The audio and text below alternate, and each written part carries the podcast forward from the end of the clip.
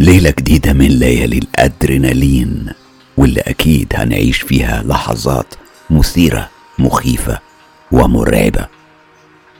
زي العادة حكاية النهاردة مش هقول فيها أي طلاسم أو أي رموز بترمز لعالم الجن، كل الرموز هيتم تغييرها والطلاسم علشان تسمعوا القصة بأمان. التجربة اللي هنسمعها حالا أعادت صياغتها فاطمة الزهراء نجمة قناة مستر كايرو، وبتحكي فيها حكاية بعتها لنا الصديق شين بيحكي لنا تجربة هتكون غريبة شويتين، وأكيد كتير منكم هيشكك فيها لأنها تبدو وكأنها من عالم الخيال العلمي. التجربة حصلت مع شاب مصري بيقول إنه اتجوز من جنية وأخدته لعالم الجن السفلي. طبعا مسألة زي دي بتكون مسار لنقاش طويل، احنا دلوقتي مش في مجال النقاش، احنا في مجال ان احنا نعيش احداث القصة زي ما عاشها او بيقول انه عاشها شين. طبعا اللي بيتابعوا قناة مستر كايرو اكيد هيكونوا متعودين على النوعية دي من الحكايات، لاننا سمعنا حكايات سيان والسومرية، وكمان سمعنا حكاية سيدة القواميس. يعني التجربة دي متكررة بصور مختلفة، واللي هنسمعه النهاردة أكيد هيكون مثير للفضول بشكل كبير جدا. بقول لكم إيه، كفاية كلام وتعالوا سوا نسافر لعالم مرعب ومثير لكنه مخيف وممتع بشكل غير عادي. نسمع حكاية شين. أنا اسمي شين، تقدروا تسموني شهاب. أنا هغير الاسم تحسبا ليه؟ إن أي حد ممكن يعرف أنا مين. أنا شاب مصري كنت عايش مع أهلي في بيت قديم في النوبرية في البحيرة. أنا بطبعي إنسان انطوائي، يعني ماليش في الكلام الكتير ولا الاختلاط مع الناس، دي حاجة كانت مريحاني قوي، خصوصا إن والدتي ما كانش عندها اعتراض على سلوكي ده، دايما كانت سايباني عايش على راحتي، عايش في اوضتي مع شوية كتب كنت دايما بحب اتسلى بيها وانا لوحدي، او اقدر اقول في كلمة تانية يعني ده كان عالمي الصغير المتواضع. في مرة وانا بره البيت لقيت قطة صغيرة كانت مبلولة خالص من المطر وبترتجف من البرد.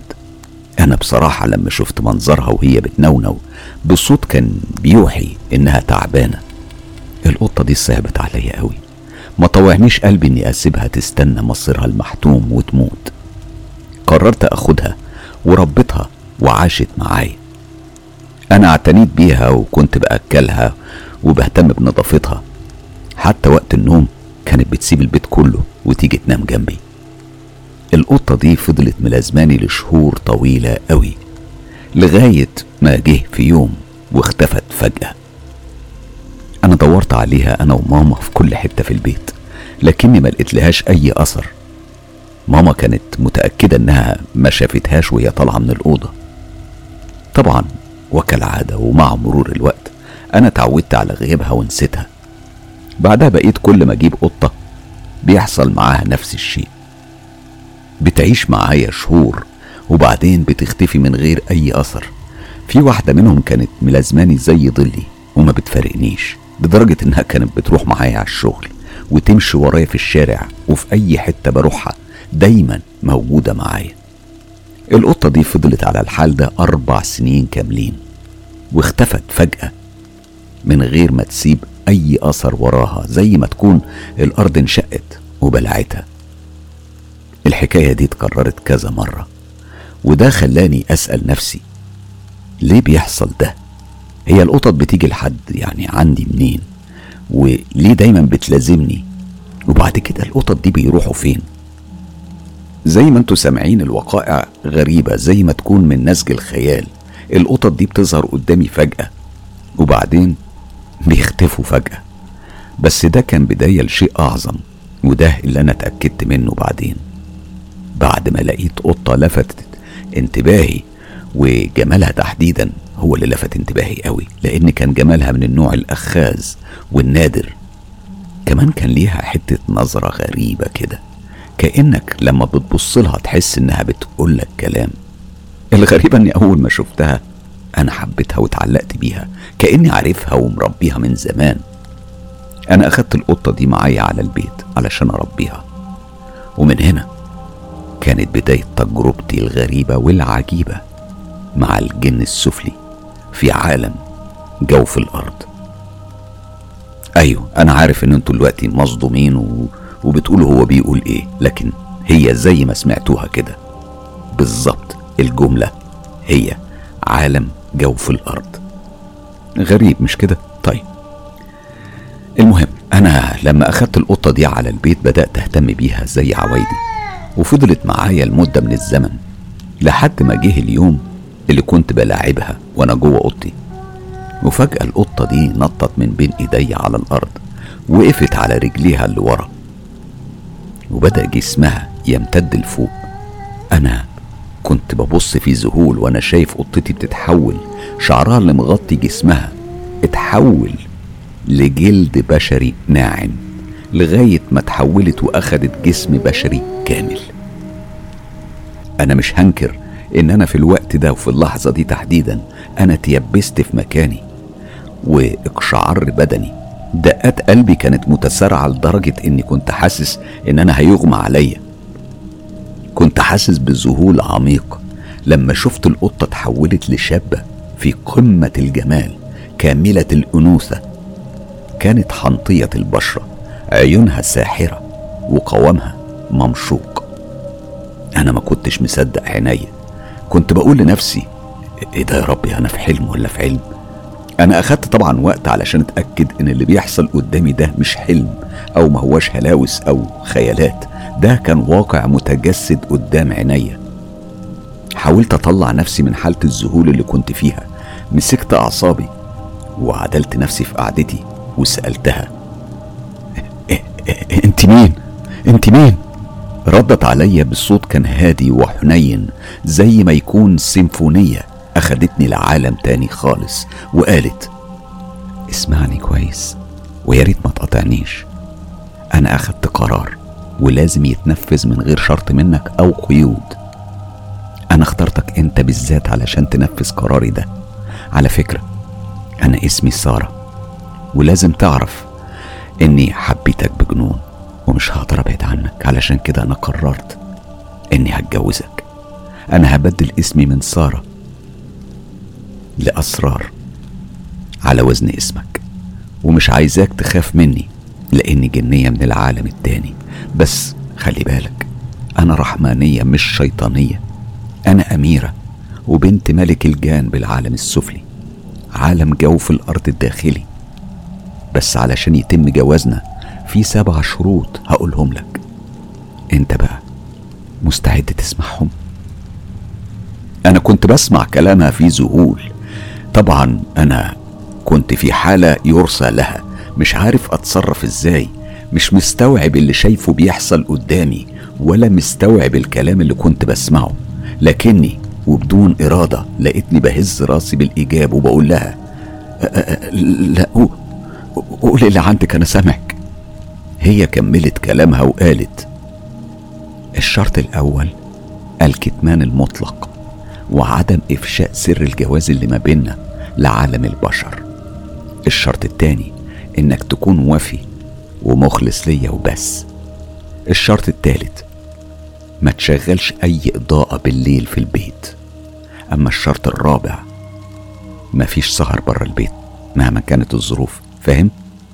الشرط الخامس هتمتنع عن اكل التوم والبصل نهائيا، الشرط السادس لو تم الحمل والولادة بمولود ذكر هتاخده انت، اما لو كانت بنت هتكون من حقي انا، الشرط السابع لازم نبعد اولادنا بعد تام عن كل اللي بيحصل في العالم من شر وانتقام وكل الامور السيئة اللي بتحصل في عالمكم وعالمنا.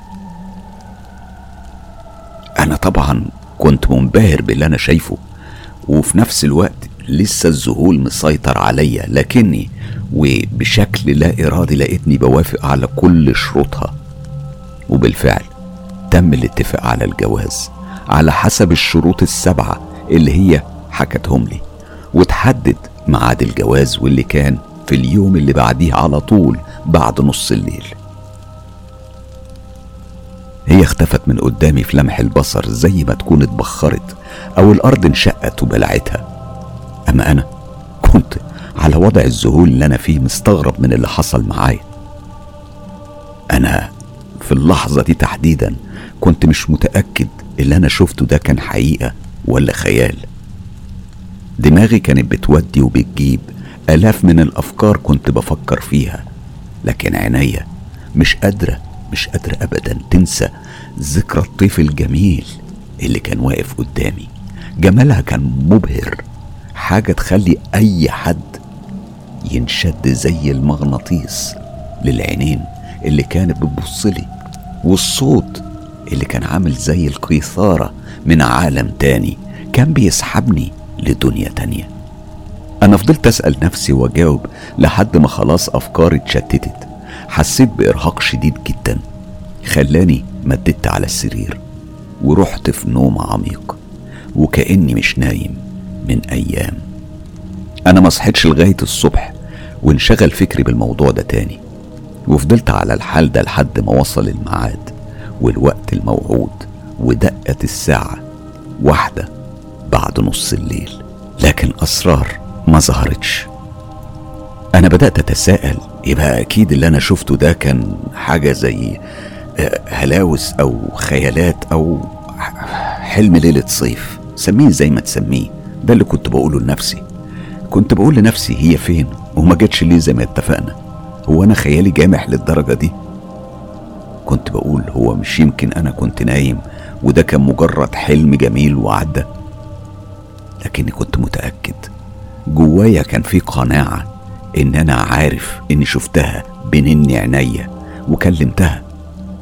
فضلت أفكاري المتلخبطة دي توديني يمين وشمال لحد ما فجأة قطع تفكيري صوت دق خفيف على باب أوضتي، وهنا حسيت بقشعريرة في جسمي، لكني تمالكت نفسي وقمت ناحية الباب بهدوء، ووقفت اللحظة استجمعت فيها كل قوتي وفتحت الباب. مش هقول لكم حسيت بإيه أو أوصف لكم الدهشة اللي وقعت فيها لما لقيت نفسي وش الوش مع 5 رجالة، كل واحد فيهم كان له لحية سودا متوسطة الطول ولابسين لبس أسود. 2 منهم كانوا واقفين على اليمين و2 على الشمال. أما الراجل الخامس فكان لابس لبس ذهبي اللون وشديد اللمعان ولحيته كانت بيضة، وأسرار واقفة وراهم. أنا زحت عن الباب شوية وتحركت وسبتهم يدخلوا من غير ولا كلمة، وهم دخلوا وقعدوا في وسط الأوضة وبدأوا يتكلموا ويدردشوا مع بعض. كان باين عليهم الراحة والاطمئنان، وده خلاني أطمن. أنا كمان يعني هديت نفسي بالحركة دي. بعدها قعدوا قالوا كلام بلغة مش مفهومة بالنسبة لي، كنت بسمعها لأول مرة في حياتي، لكني وهم بيتكلموا كنت بحس كأن الكلام بيترجم جوايا. إحساس ما أقدرش أفسره بطريقة بشرية بحيث إن البشر يفهموه، لكن فعلا هو ده اللي حصل. الكلام كانوا بيقولوه كان بيترجم جوايا لمشاعر، كأني فاهم ومستوعب إيه اللي بيتقال. وفهمت بعدها إن بكده تم كتب كتابي على الجنية أسرار بنت ملك عالم الجن السفلي. أنا طبعا غيرت اسمها ومرضتش أقول اسمها في عالم الجن منعا للمشاكل.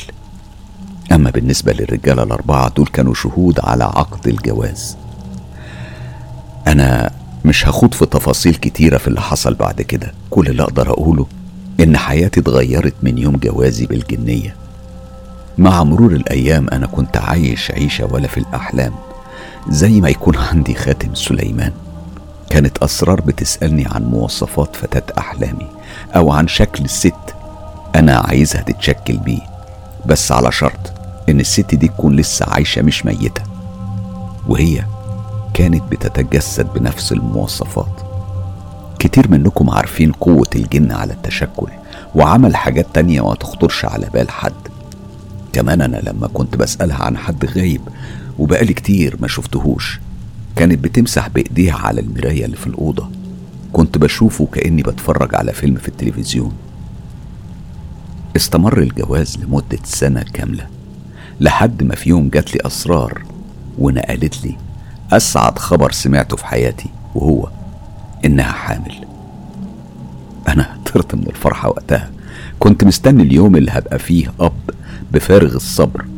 ولما جه وقت الولادة هي طلبت مني أروح معاها لعالمها السفلي وأحضر ولادة الطفل، وإن أنا لازم أكون مستعد في أي لحظة لليوم اللي هتنقلني فيه.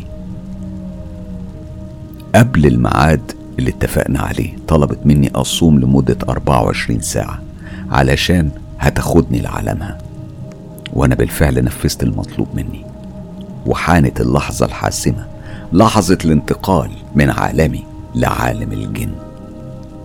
أنا عارف إن المسألة دي ممكن تبقى صعبة الاستيعاب بالنسبة للي بيسمعوا تجربتي، لكن أكيد اللي سمعوا تجربة سيان عارفين يعني إيه الانتقال لعالم الجن، وأكيد برضو كلكم سمعتوا زي ما أنا سمعت أنا كمان، وده يمكن اللي شجعني على الكتابة. مستر كايرو نفسه قال إن هو توجهت له دعوة يجي لعالم الجن. من شروط الدعوة دي يمكن اللي هو ما اتكلمش عنها الصيام 24 ساعة قبل ما تروح هناك. مستر كايرو وعد إنه هيروح جبل الجن ومن هناك، يمكن هو مخبي علينا إنه ناوي يروح فعلا عالم الجن ويقوم بالزيارة من هناك. لكن أنا بالفعل نفذت ده، وهحكي لكم دلوقتي على تفاصيله. في اليوم الموعود جت أسرار وطلبت مني إني أقف وأغمض عينيا. بعدها حطت صباعها فوق راسي وبدأت تتمتم بكلام مش مفهوم، كان شبه الكلام اللي اتقال يوم كتب الكتاب والجواز. وكالعادة نفس اللغة ونفس المشاعر الغريبة والأحاسيس اللي بحسها دايما جوايا كانت بتتكرر. أول ما فتحت عينيا لقيت نفسي في وسط أوضة كبيرة، أرضها كأنها بساط أزرق مخلوط باللون الوردي، كان فيه تموجات بتوصل لغاية الأركان 4. أنا بدأت أتفحص الغرفة بعينيا، ولفتت انتباهي المساند المتلونة اللي كانت متزينة بيها الغرفة دي. أما أسرار سابتني هناك وراحت لغرفة الولادة، وفضلت وحدي مستني رجوعها بالسلامة. بعد مدة بلغوني إنها خلفت بنت. أنا استنيتها لحد ما جابتها لي، كانت شايلاها بين إيديها ولفت بيها 7 لفات على المبخرة اللي كانت محطوطة في وسط الأوضة، وبعدين ورتها لي ورجعت سلمتها لأهلها. هي كانت بتجيبها لي على فترات متباعدة علشان أشوفها وترجع تاخدها. كانت بيبي عادية، بس جلدها كان مخطط باللون الرمادي كأنها قطة. أنا بعد مدة خلفت بنوتة تانية، بس ما قدرتش أشارك في حفلة الولادة مع أسرار زي أول مرة، لأن في الفترة دي كنت بعاني من دوار حاد جدا وألم فظيع كان بيجيني على فترات. من أول ما رحت عالمهم كان بدأ يحصل لي. بعد 10 سنين جواز جت بنتي تزورني وقالت لي سر عنها وعن عالم الجن السفلي، وللأسف السر ده كان سر خطير وأنا أفشيته. ده تسبب في طلاقي، وتهت في أرضهم لمدة من الزمن، لغاية ما اجتمع رجال مملكتهم وعقدوا مجلس للتشاور بينهم بخصوص وضعي. وبعد كام ساعة من المشاورات قررت أسرار إنها ترجعني لأهلي ولبيتي. أنا نفذت الموضوع فورا من غير تردد، وبلمسة واحدة منها لقيت نفسي متمدد فوق سريري في أوضتي المهجورة من سنين. تخيلوا، ده اللي حصل لي فعليا، وده اللي أنا عشته. طبعا دي كانت نهاية جوازي مع الجنية الجميلة أسرار بعد جواز 10 سنين وشوية شهور. لما رجعت والدتي سمعت حركة في الأوضة وجت علشان تشوف ايه سبب الصوت اللي موجود في الأوضة ده. لقتني جوه. طبعا مش عايز احكي لكم عن الصدمة والمفاجأة اللي هي حست بيهم أول ما فتحت الباب وشافتني وأنا في 30 من عمري وشكلي متغير. أمي كانت جارية عندي حضنتني وهي بتلمس فيا كأنها مش مصدقة إنها شايفاني تاني قدامها. أنا حكيت لها على كل اللي حصل معايا بالتفصيل وكل العجايب والغرايب والأحداث اللي أنا مريت بيها وشفتها في رحلتي للعالم الآخر. أما بناتي أنا لسه بشوفهم على فترات وبتواصل معاهم أثيريا وبتكلم معاهم بالخاطر الذهني في أي وقت أنا عايزه. أنا لما رجعت من هناك ما رجعتش شهاب اللي كان في عالم الإنس، لا أنا رجعت وأنا عندي قدرات غير عادية وعندي خبرة في أمور ما تجيش على بال أي حد. طبعا اللي علمني كل ده كان رجال المملكة هناك. حاولت إن أنا أستفيد من ده وأفيد بيه إن أنا أعالج الناس العيانين، لكن تم القبض عليا بتهمة ممارسة مهنة الطب وعلاج الإدمان من غير تعليم أو الحصول على شهادة جامعية أو ترخيص من نقابة الأطباء. ولما حبيت إن أنا أحكي واعترف أنا اتعلمت ده كله فين، وتحديدا في فترة 10 سنين اللي قضيتها في عالم الجن السفلي، وإن أنا كنت متجوز جنية، محدش صدقني برغم إنه ما كانش عندهم أي تفسير لاختفائي طول المدة دي. هما طبعا اتهموني بالجنون، دخلوني الوحدة من المصحات النفسية والعقلية علشان يكشفوا عليا، لكن بعد الفحص تبينوا اني سليم وان انا يعني عندي ذكاء بنسبة عالية جدا. انا مش عايز اقول ان العجايب اللي شفتها في عالم الجن في جوف الارض ما بتتعدش على الصوابع. العالم ده عالم غريب جاي تحت سطح الارض، هو عالم أشبه بعالمنا، بس اللون اللي بيميز عالمهم هو لون الشفق البرتقالي. أنا فاكر كان في مدن فيها بيوت وشوارعها واسعة، لكن مفيش ولا أثر لوسائل النقل اللي احنا متعودين عليها، يعني لا سيارات ولا بصات ولا أي حاجة تانية. كمان لفت انتباهي عدم وجود الطيور والحيوانات وحتى الحشرات. أما الأشجار عندهم كانت غريبة، كانت جذوعها بتبقى ملتوية بشكل حلزوني وأوراقها متعددة الألوان. أما البيوت كان شكلها دائري ومكونة من طابق واحد ومن غير سقف. وبالنسبة لأشكالهم هما مش بيختلفوا عننا كتير، بس عينيهم كانت ضيقة والنني أسود قاتم والبياض بتاعها مشع، مرات بتلاقيه عند البعض منهم ميل للإحمرار. وبالنسبة للذكور ما كانش عندهم شعر على رؤوسهم، أما الإناث فشعرهم كثيف وطويل. رجليهم كانت مفلطحة وإيديهم ليها شكل غريب، وبين صوابعهم في زي غشاء رقيق وشفاف ومرخي بشكل واضح. أما بالنسبة للهدوم اللي بيلبسوها فكانت شبيهة بالساري الهندي للنساء، والرجالة كان لبسهم يشبه اللبس الفرعوني. أنا طول السنين دول صادفت كتير من البشر في عالم الجن، يعني أنا ما كنتش لوحدي، والله أعلم كل واحد وقصته وحكايته واللي وصلته هناك. وفي من البشر اللي بيدخلوا ويطلعوا بأي وقت هم عايزين. أنا شفت فعلا حاجات غريبة قوي هناك، هو فعلا عالم غريب بكل ما في الكلمة من معنى. دي كانت بداية تجربتي في عالم الجن. عندي طبعا حاجات كتير عشتها على مدار 10 سنين عشتها في عالم الجن. لو حابيني أكمل قولولي كمل يا شهاب، أنا هستنى إجابتكم. شهاب بشكرك كتير على مشاركتنا بتجربتك الغريبة والعجيبة، ودايما زي ما بقول على قناة مستر كايرو قصص رعب حقيقية طبقا لرواية أصحابها، يعني شين حكى حكايته وإنتم أصحاب القرار تصدقوه أو ترفضوه. تصديقه. دي حاجة بترجع لكم بالكامل. التجربة طبعا بكل ظروفها وتفاصيلها غريبة مخيفة، لكن هل بتحصل؟ في حكمي الشخصي أو في رأيي الشخصي، أنا بحكم يعني قرايتي وتفاعلي وتعاملي مع كتير من الناس اللي احتكت بالعالم ده، التجارب دي شبيهة كتير بتجارب لناس أنا أعرف إنهم مروا بحاجات فعلا مع الجن. أنا كالعادة ما بدليش بدلوي وما بقولش رأيي، بسيب دايما القرار لكم انتم. لو انتم حابين تسمعوا شين خلوه يكمل باقي حكايته. دلوقتي تعالوا نعيش تجربة تانية، لكن المرة دي من اليمن.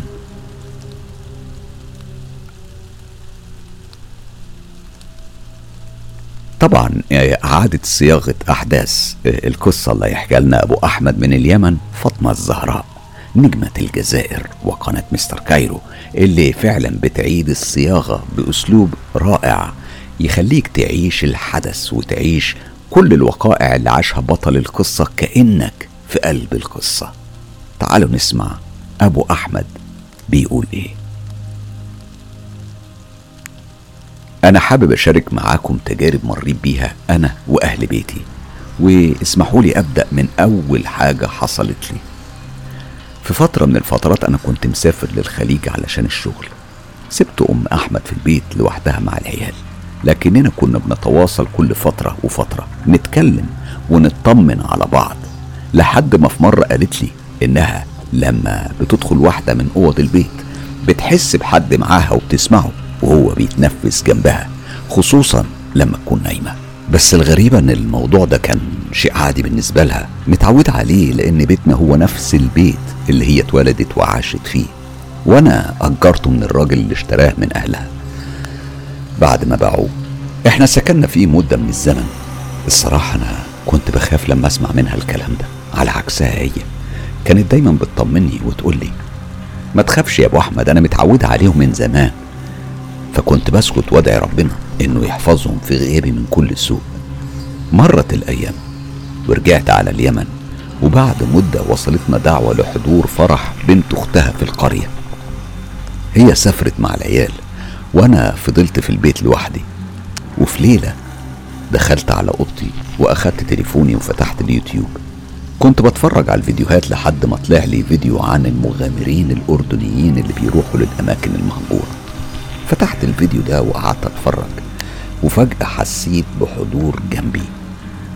انا ضحكت وقلت بصوت مسموع لا خليك جنبي واتفرج بأدبك، لا تأذيني ولا هأذيك. وسكت وكملت الفيديو للآخر، ولما خلصت اتنقلت الفيديو تاني لمغامرين سعوديين. بعدها انا قفلت النت واتمددت علشان انام وارتاح، لكن برضو انا حسيت بنفس الحضور جنبي. هنا انا اتكلمت وقلت له بقولك ايه، اسمعني كويس، ده وقت النوم، يلا بقى كل واحد يروح على فرشته. اول ما غمضت عينيا سمعت صوت بيكلمني، لكن الصوت ما كانش بيكلمني في وداني، لا انا كنت حاسس انه بيوجه لي كلام زي التخاطر. كان احساس غريب كده، شيء جوه دماغي بيخاطبني زي ما تكون افكار وبتتحدف عليا. الصوت كان بيقولي او التخاطر كان بيقول انت بتحبها، كان قصده على ام احمد. اكيد طبعا بحبها، انت مش واخد بالك ان دي مراتي ولا ايه؟ ما احبهاش ازاي يعني؟ وانا بحبها انا كمان. هنا انا قمت واتنفضت في مكاني وانا في قمة غضبي، وحاولت اطرده بالرغم اني ما كنتش شايفه، لكنه اتكلم بنبرة مستفزة فيها تحدي واضح ليا، وقال لي هم جايين بكرة وانا خليك تطلقها اول ما توصل على البيت، وغصب عنك كمان، وابقى بقى وريني هتعمل ايه. انقطع صوته واختفى، ما بقتش حاسس بحضوره. وفي اليوم اللي بعده لما صحيت كلمتني ام احمد وادتني خبر انهم على الطريق راجعين هي والولاد وامها. انا قلت لها اني هكون في انتظارهم. وصلوا بعد الظهر وطلعت علشان استقبلهم. حضنت ولادي لاني كنت مشتاق لهم جدا، ورحبت بحماتي. وقربت الام العيال وبوستها على راسها وقلت لها الحمد لله على السلامه يا ام احمد، نورت بيتك، البيت كان ضلمه من غيرك يا حبيبتي. هي بصت لي ودخلت من غير ما تقول ولا كلمه، وانا رحت نزلت الشنط وحاسبت السواق ودخلت وراهم. لقيتهم قاعدين جوه الصالون. بصيت على ام احمد ويا ويلي من نظره عينيها اللي كانوا مبحلقين فيا. بصراحه نظراتها اربكوني بجد، فنطقت وقلت لها ها طمنيني بقى، رحلتكم كانت عامله ازاي؟ السفر كان مريح ولا تعبتي من طول الطريق؟ هي برقت لي بعينيها وفجاه وقفت وقالت لي السفر والطريق زي الزفت، ودخلت على الاوضه وهي بتصرخ باعلى صوتها وكانت بتقول اسمع انت مالكش دخل فيا وانا عايزاك تطلقني. وفضلت تعيد في نفس الكلام وانا واقف ومستغرب من تصرفها، وفي نفس الوقت كلمه طلقني وقعت زي الصعقه على نافوخي. رجعتني لليومين اللي فاتوا وافتكرت لما جه الجن الملعون وقال لي انا هخليك تطلقها غصب عنك، وهنا انا حسيت بغضب الدنيا كلها جوايا، حسيت بحقد شديد عليه. لكني هديت نفسي وحاولت استوعب الموقف واطيب خاطرها بكلمتين علشان تفتح لي الباب اللي كانت قفلته بالمفتاح. كنت بقول لها يا حبيبتي خلاص بقى ما تزعليش نفسك، انت لسه واصله ومرهقه من السفر، ما يصحش كده، يلا افتحي يا قلبي خلينا نتكلم واللي انت عايزاه انا هعملهولك. بس للاسف هي كانت معندة ومنشفه دماغها ومرضيتش تفتح الباب. بصراحه احترت اتعامل معها ازاي، خصوصا واني كنت تحت، يعني متاكد ان هي تحت رحمه الجن الملعون ده وان دي مش طبيعتها. لحظتها انا اخدت احمد على جنب وطلبت منه انه يتحايل عليها علشان تفتح الباب، وهو ما شاء الله عليه برغم صغر سنه الا انه تفهم الموضوع ووافق، وراح وقف قدام الباب وقال لها بصوت حنين ماما ارجوكي افتحي لي الباب انا خايف. وسكت، ويا دوب مرت كام ثانيه واتفتح الباب. انا على طول دخلت جري، سحبتها واخدت البلطو بتاعها وحجابها وطلعتها بره البيت غصبا عنها، ونادهت لاحمد علشان يروح معانا ويخرج. شغلت العربيه وانطلقنا. فضلت ماشي المسافه طويله من غير ما انطق بكلمه واحده لحد ما حسيت اني لازم اتكلم. وقفت في مكان بعيد عن الناس وركنت العربيه وبصيت لها وقلت لها ها يا ام احمد في ايه بقى، ممكن تفهميني، ممكن اعرف ايه اللي خلاكي تتعصبي وتطلبي الطلاق، من غير سبب، ودخلت الاوضه وقفلتي على نفسك بالمفتاح ومليت البيت صريخ وعياط على غير عوايدك؟ هي بصت لي باستغراب وقالت من غير سبب ازاي يعني، وانت دخلت من بره وانت عمال تشتم وتسب وتسرق وتصرخ عليا قدام امي والعيال.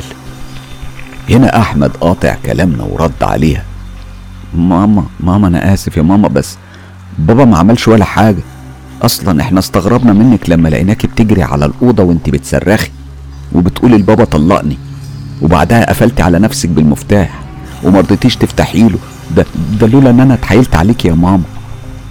طبعا هي كانت بتسمع لكلام احمد وعلى وشها كميه ذهول، ولا كانها هي اللي اتصرفت بالطريقه دي.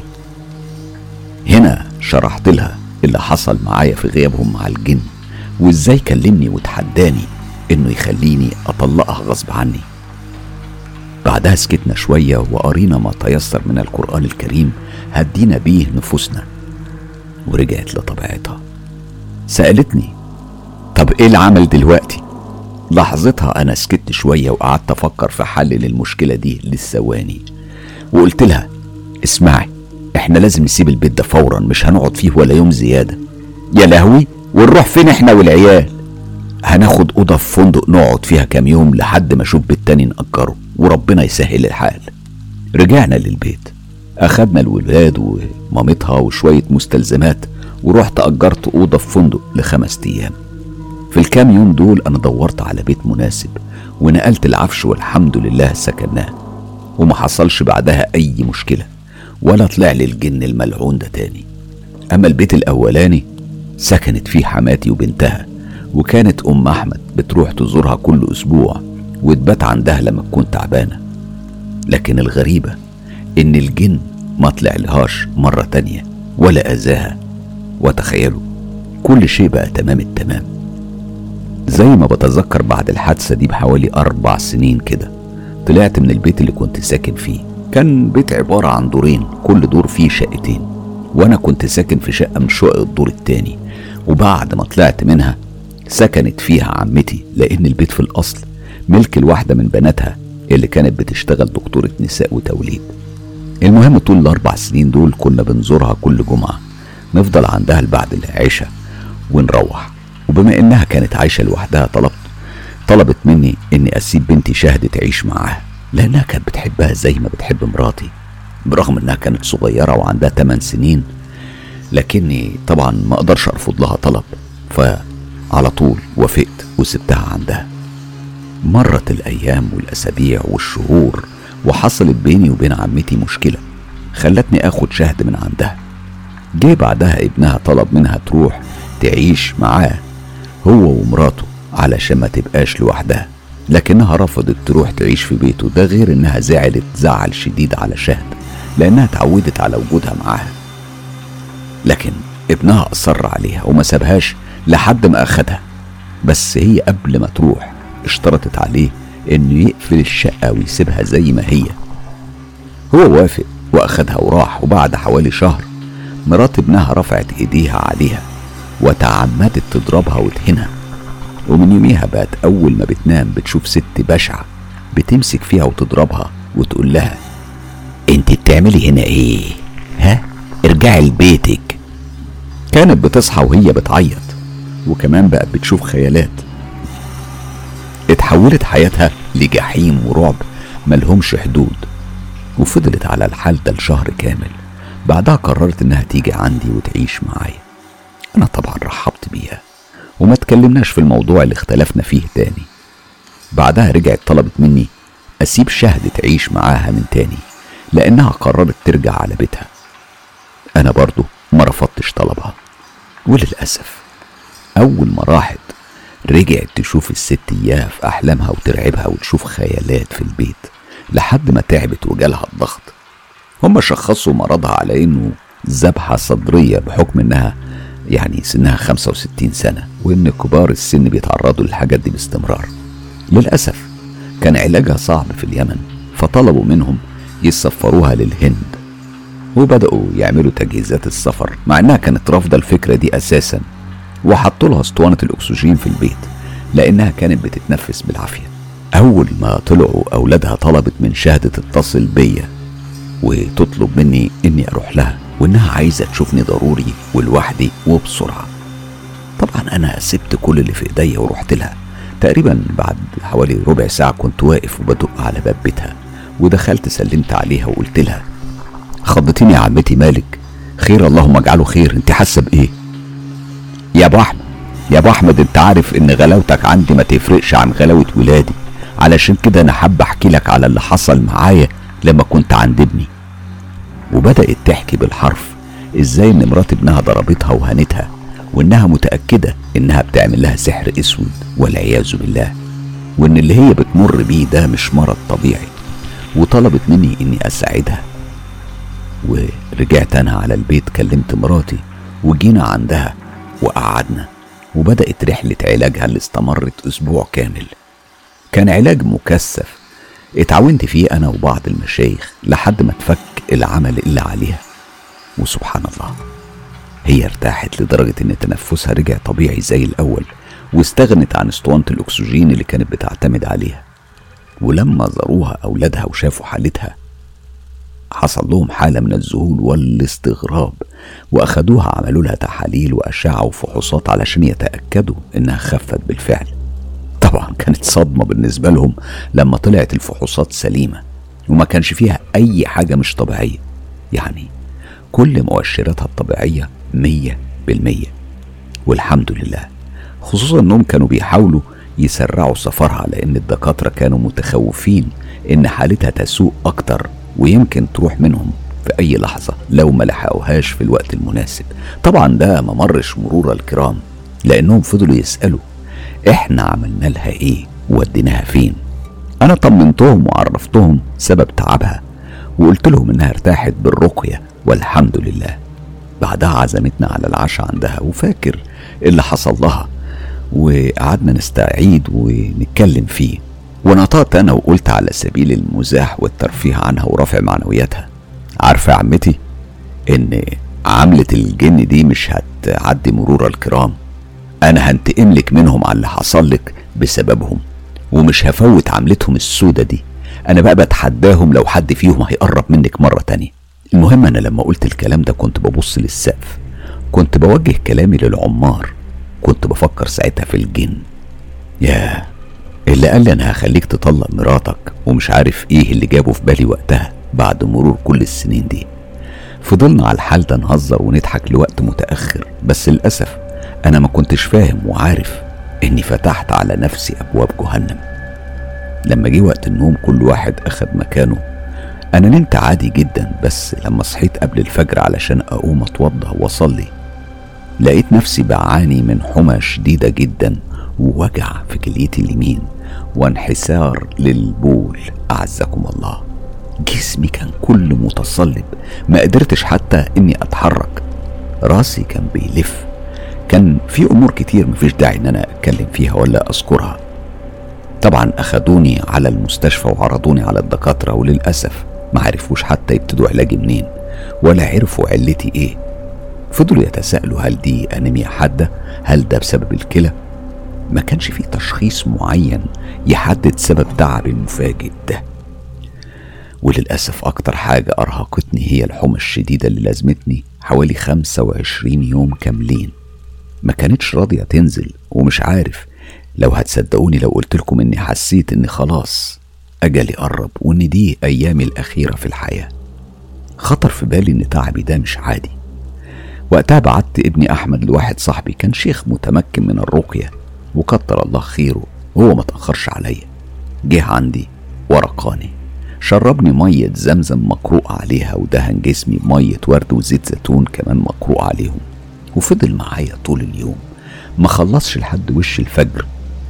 تخيلوا، بعدها انا قمت بعد ما الحمى اختفت تماما واختفت كل الاعراض من جسمي، وقدرت اقف على رجلي بعد اكتر من 3 أسابيع.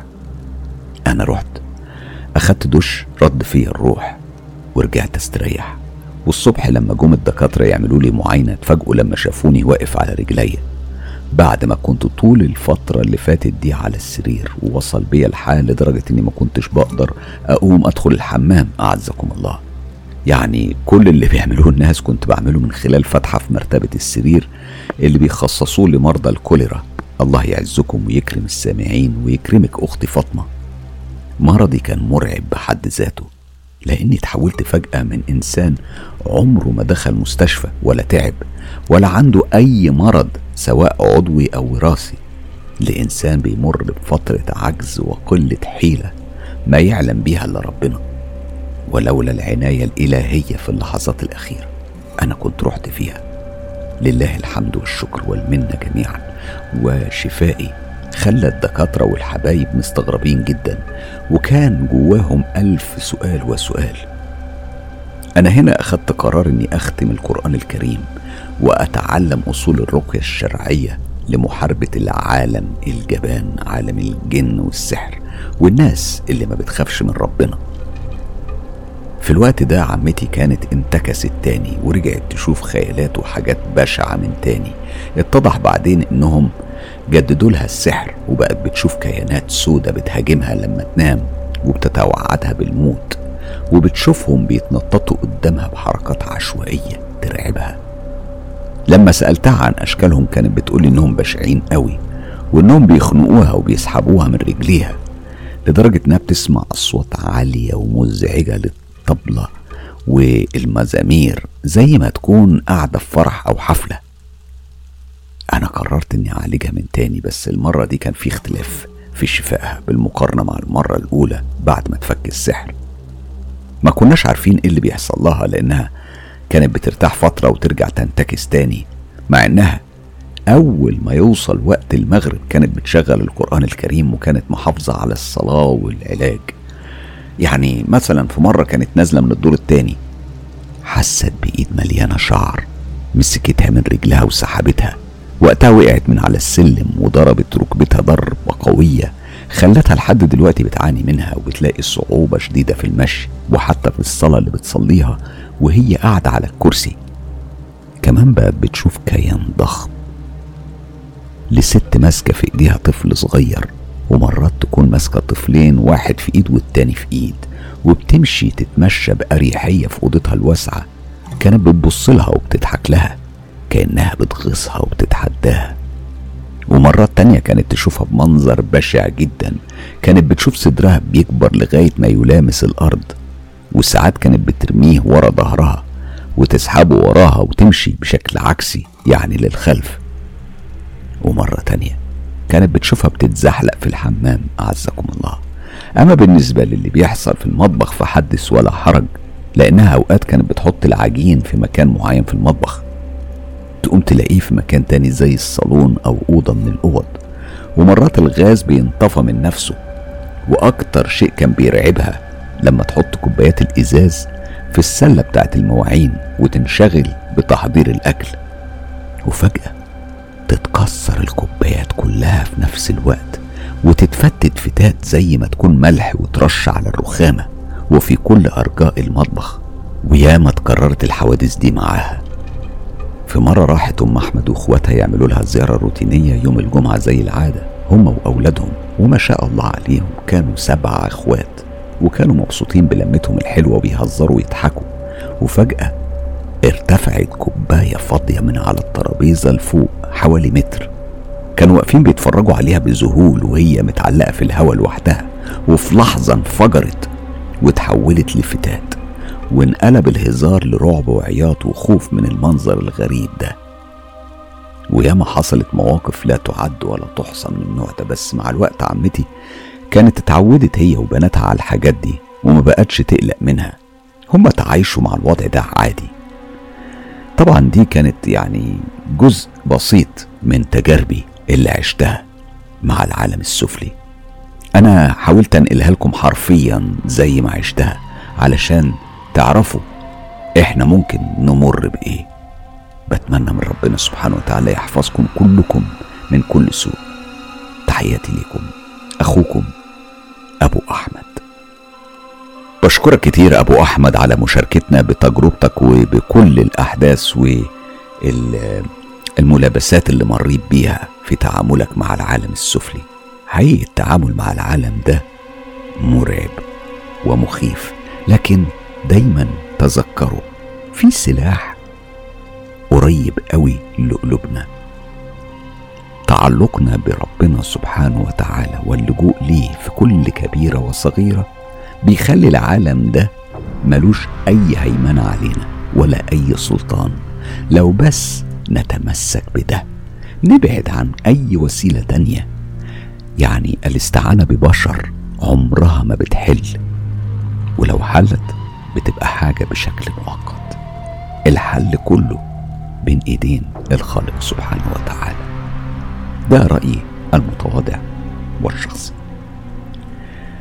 التجربة دي من التجارب اللي حصلت لصديقة من أصدقائي المنتسبين، والحقيقة أنا مش هقول اسمها يعني حفاظا على سرية بياناتها، لكن هشارككم التجربة علشان نتعايش مع مساجين رمضان زي ما بحب اسميهم والحاجات اللي بيعملوها وهم بيتدخلوا في عالمنا.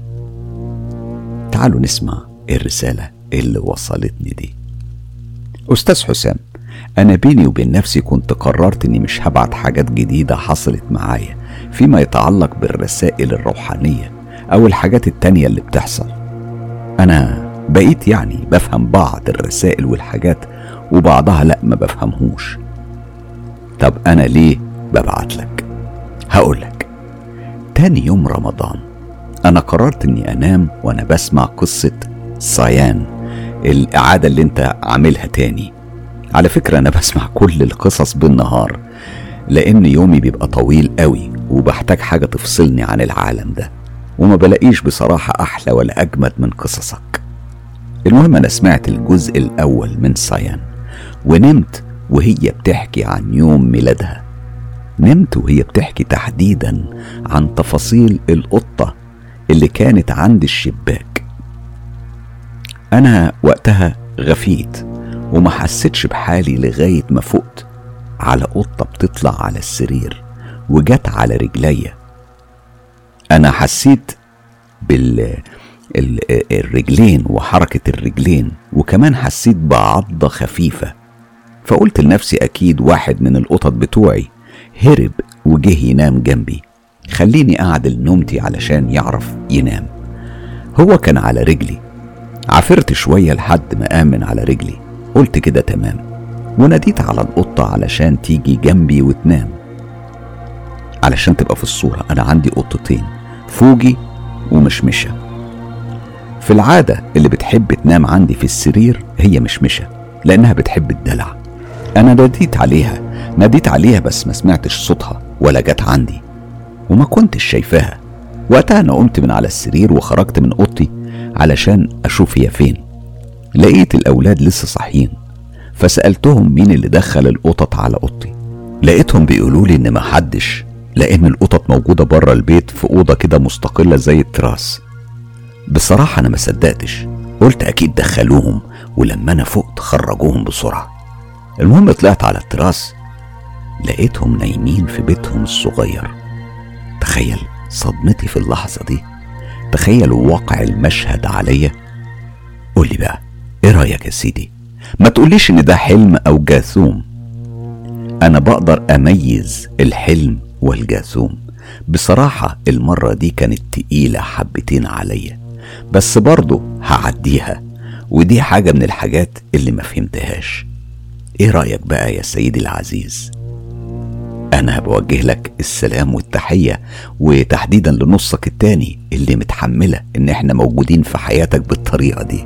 احنا عاملين عليك احتلال، بس عارفين انك بتستحملنا. صديقتي دال، بشكرك كتير على مشاركتنا بالتجربة الصغيرة دي. لكن ردا على تساؤلك، أنا بقولك كلمتي دايما بقولها وقلتها كتير في حلقات سيان، إحنا مش لوحدنا في الدنيا، إحنا فعلا مش لوحدنا. واللي مش عايز يصدق دي حاجة مسألة شخصية ترجع له، لكن أنا عندي يقين إن إحنا مش لوحدنا. ودايما لما بنتكلم عن شيء بيحصل، ولما بنفتكر حاجة بتحصل.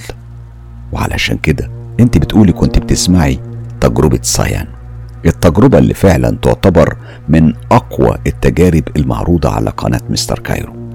وأكيد اللي عاشوا التفاصيل اللي حصلت في قصة سيان وتعايشوا معاها واستمتعوا بيها، أكيد ممكن يكون ده في نوع من الاستدعاء لكيانات من عالم تاني.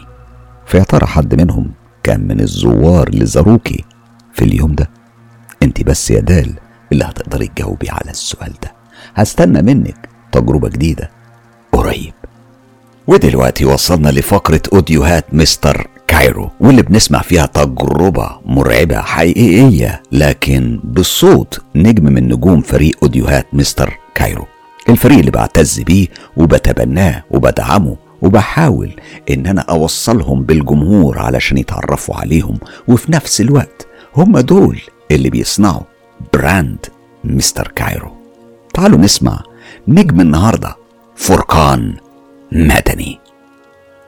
الدم بالدم والروح بالروح، الجملة دي عمري ما هنساها ابدا. بيقولوا لما انسان بيتقتل ظلم في مكان، وروحه بتفضل معلقة في المكان ده، وبيصبح المكان ده ملعون، وبتفضل نفسه المعذبة بتطارد كل من يقرب من المكان ده. فما بالكم بعشرات الأرواح اللي اتقتلت كلها ظلم في مكان واحد. ده اللي هنعرفه من التجربة اللي أنا عشتها في فترة من حياتي. مساء الخير أسرة مستر كايرو، أنا أكرم، ودي حكايتي مع المكان الملعون في شرق الجزائر. أنا ساكن في مدينة صغيرة في الشرق الجزائري، وكانت هوايتي المفضلة اللي بعشقها هي الصيد والغطس في البحر، أنا ورفيق دربي عمر.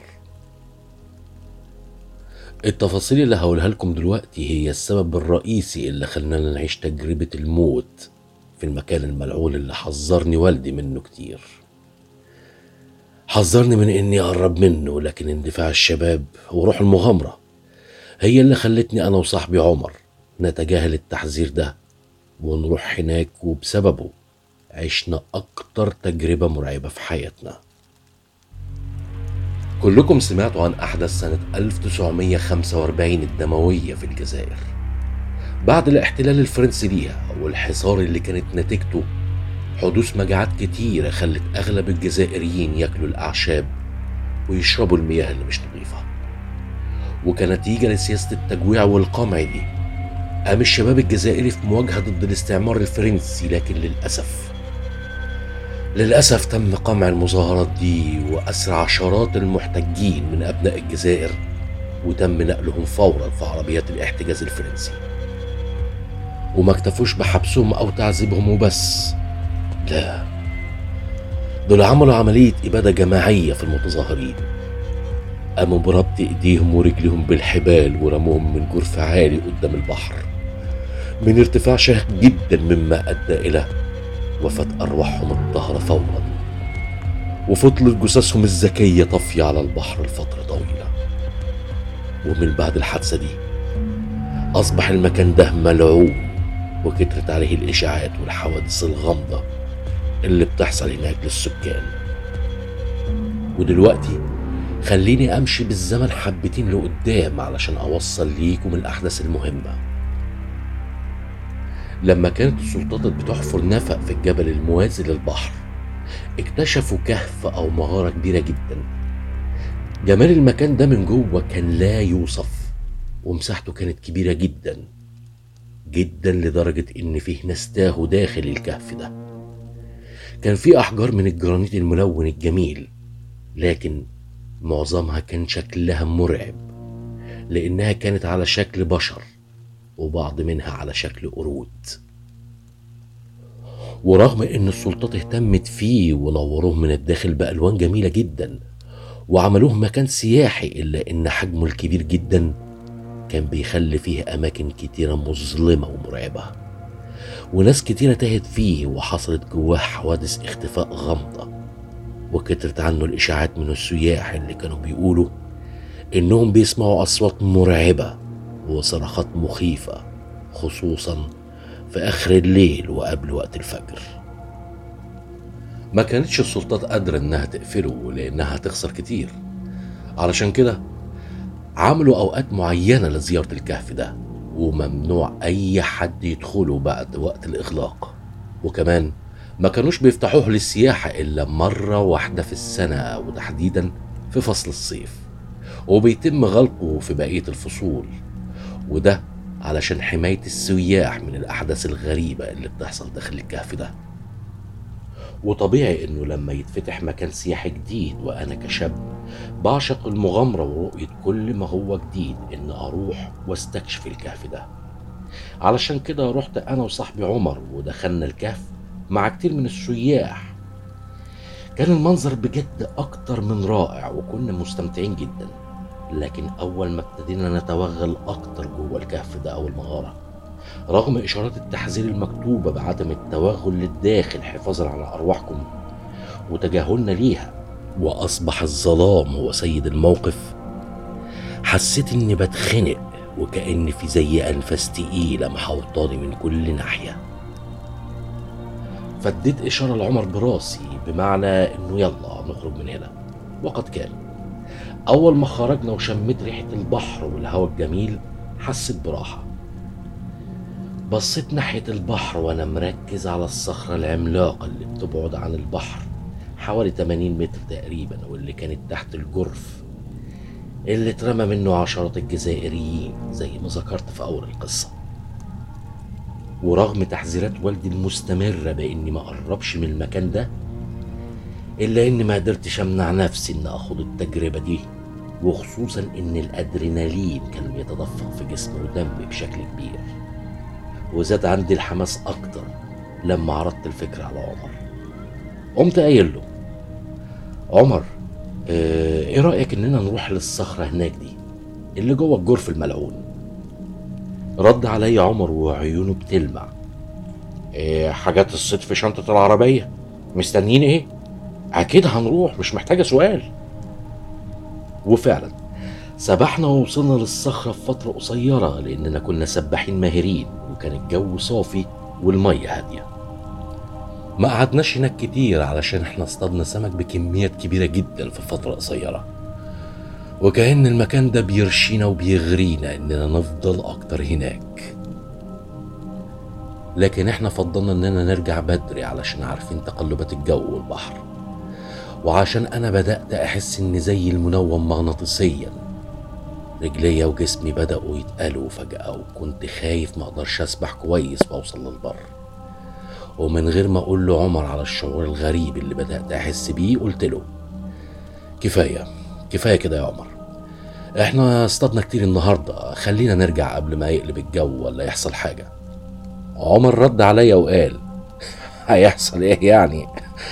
الظاهر انك عجزت يا سي اكرم وما بقتش حمل المغامرات. قمت رديت عليه وقلت لا لا لا بجد يا عمر، كفاية كده، وبعدين انا ورايا مشوار مهم ولسه هروح البيت واخد شاور ويا دوب الحق. عمر قال طيب يا سي اكرم، الامر لله، يلا خلينا نجمع السمك ونحطه في الكيس ونرجع للبر. وفي خلال دقايق جمعنا كل حاجة ورجعنا سباحة للشاطئ. بعد فترة مش بعيدة، ولأن كنت بحلم كتير بالصخرة دي، قررت اني ارجع ليها، وخصوصا اني انا وعمر صاحبي ما بنحبش الاصطياد في الاماكن التقليدية لاننا بنحس بالملل والصيد فيه مش بيكون موفق، عكس صخرة الشيطان زي ما كانوا الاهالي بيسموها. كانت كمية السمك فيها رهيبة والصيد سهل بشكل مش طبيعي، مش ناقص غير ان السمكة هتنط من البحر وتقعد في حجرك من كتر السمك اللي هناك. وكأن فيها شيء بيشدني ان ارجع لهناك من تاني، وللمرة التانية ما قدرتش اقاوم اغراء المروح لهناك، وكأن فيها جذب مغناطيسي، وتعمدت للذهاب هناك فعلا، وخصوصا ان اول مرة عدت بسلامة وما حصلش لينا اي حاجة. فاتصلت بعمر اللي جالي على طول ورحنا هناك. يومها كان الجو مغيم والبحر كان هايج، لكننا اصرينا اننا نسبح باتجاه الصخرة اللي زي ما قلت كانت بتبعد عن الشاطئ حوالي 80 متر. احنا اخدنا ادوات الصيد وكل المستلزمات اللي لينا في شنطة ضد المية مغلفة بالبلاستيك، ودخلنا للبحر وعملنا باتجاه صخرة الشيطان. كنا كل ما نقرب اكتر الطيارات تقوى وتعلى اكتر. البحر كان هايج بطريقة غريبة، وقبل ما نوصل للصخرة بحوالي 15 متر كنا هنغرق من كتر شدة الطيارات والأمواج الغاضبة اللي كانت بتضربنا جامد، لدرجة إن حسيت إن إحنا هنغرق حرفيا. عمر يلا نرجع يا عمر، الطيارات شديدة قوي ولو كملنا ممكن نغرق في البحر. قلت الكلام ده لعمر وإحنا في المية بنواجه الطيارات الغاضبة. رد علي عمر وهو بيتنفس بصعوبة وبيشهق من كتر ما هو بيقاوم الطيارات وبيسبح بالعافية، لا يا أكرم لا، ما فاضلش كتير، احنا هنوصل اهو، خسارة بعد المسافة اللي قطعناها بصعوبة، نرجع كده تاني. انا وبحكم خبرتي الطويلة في الغطس كنت عارف اننا حتى لو وصلنا للصخرة بسلام ففي احتمالية كبيرة ان التيار يشدنا لجوه البحر ويغرقنا بفعل التيار الساحب اول ما نمسك في الصخرة الكبيرة، واي حد خبير في الغطس يعرف ده كويس. وبعد صعوبة شديدة وبشق الانفس قدرنا نوصل للصخرة، لكن التيارات القوية كانت بتمنعنا من الصعود عليها، وكل ما نحاول نمسك في الصخرة ونتسلقها بيضربنا الموج العالي ويوقعنا في البحر.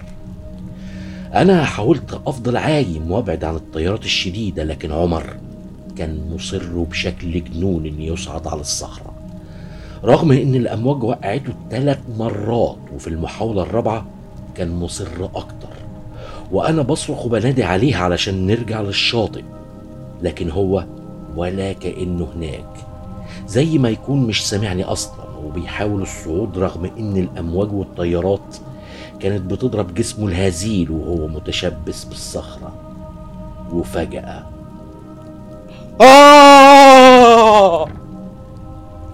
صرخة عمر، آخر حاجة سمعتها قبل ما الموجة الكبيرة تضربه. دي كانت نهاية الجزء الأول من قصة الجرف الملعون مع فرقان مدني ورحاب حميد. أكيد السبت اللي جاي هنكمل باقي الحكاية، هستناكم.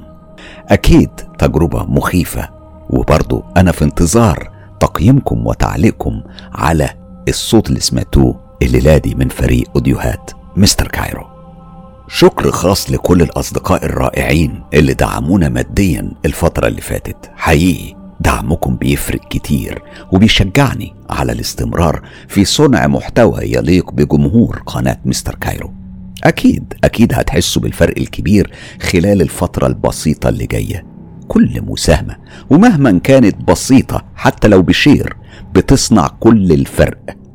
بسببكم احنا قدرنا نرفض تحويل القناة الى قناة بنظام اشتراكات شهرية فقط. شكرا ليكم، بسببكم نقدر نطمن الجمهور الحبيب اننا مستمرين في تقديم المتعة من جرعات الرعب للمدمنين مجانا وبدون اي التزام او اشتراك. دلوقتي قولوا لي ليه تشترك في قناة مستر كايرو؟